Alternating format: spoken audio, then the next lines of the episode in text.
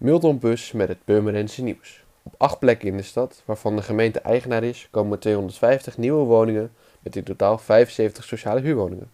Het gaat om de Aletta Jacobslaan, Riekstraat 21, Kocheland, Luitje Broekemastraat, Torenmolen 9, Westerdraai, de Overweerse Polderdijk en de Tarwestraat. In september wordt het totale projectvoorstel aan de raad voorgelegd.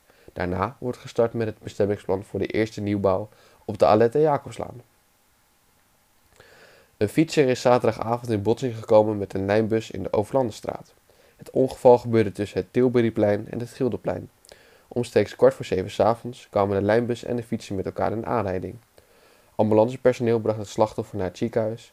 Vermoedelijk werd de fietser in de S-bocht aangereden. De politie onderzoekt het ongeval. De laatste bijeenkomst van Katholieke Ouderenbond Purmerend en Omstreken voor de zomervakantie vindt plaats op vrijdag 28 juni om half twee middags in het Stamhuis aan de Kerkstraat 11 in Purmerend. Wethouder Ouderenbeleid en WMO Harry Rotgans van het AOV komt op bezoek. Rotgans zal deze middag uitleg geven en vragen beantwoorden op het gebied van de WMO. Leden hebben gratis toegang.